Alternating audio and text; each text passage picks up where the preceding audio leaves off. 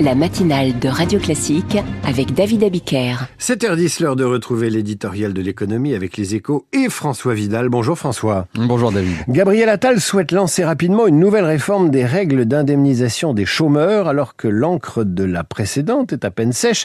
Y a-t-il vraiment urgence? La, la, question est légitime, hein, d'autant que ce sera la cinquième fois depuis 2017 que l'exécutif remettra ce chantier sur l'ouvrage. On aurait tort pourtant de considérer que le gouvernement se trompe, d'abord parce que cette démarche est cohérente avec la volonté du Premier ministre de faire en sorte que le travail soit mieux valorisé et en tout cas mieux rémunéré que l'inactivité. En imposant un nouveau durcissement des règles d'indemnisation, il peut espérer inciter à la reprise d'emploi. Ensuite, parce que les règles spécifiques aux seniors méritent d'évoluer si l'on veut que taux d'emploi se redresse vraiment.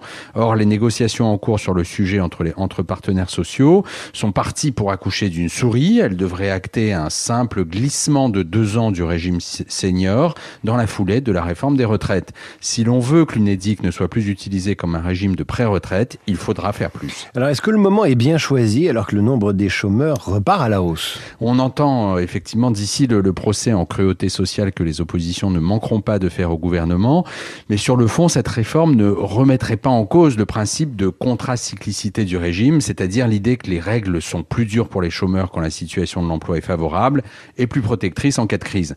À 7,5%, le taux de chômage est encore loin de la cote d'alerte fixée à 9%, d'autant que, comme l'a fait remarquer hier Gabriel Attal, les pénuries de main-d'œuvre sont toujours sensibles dans de nombreux secteurs.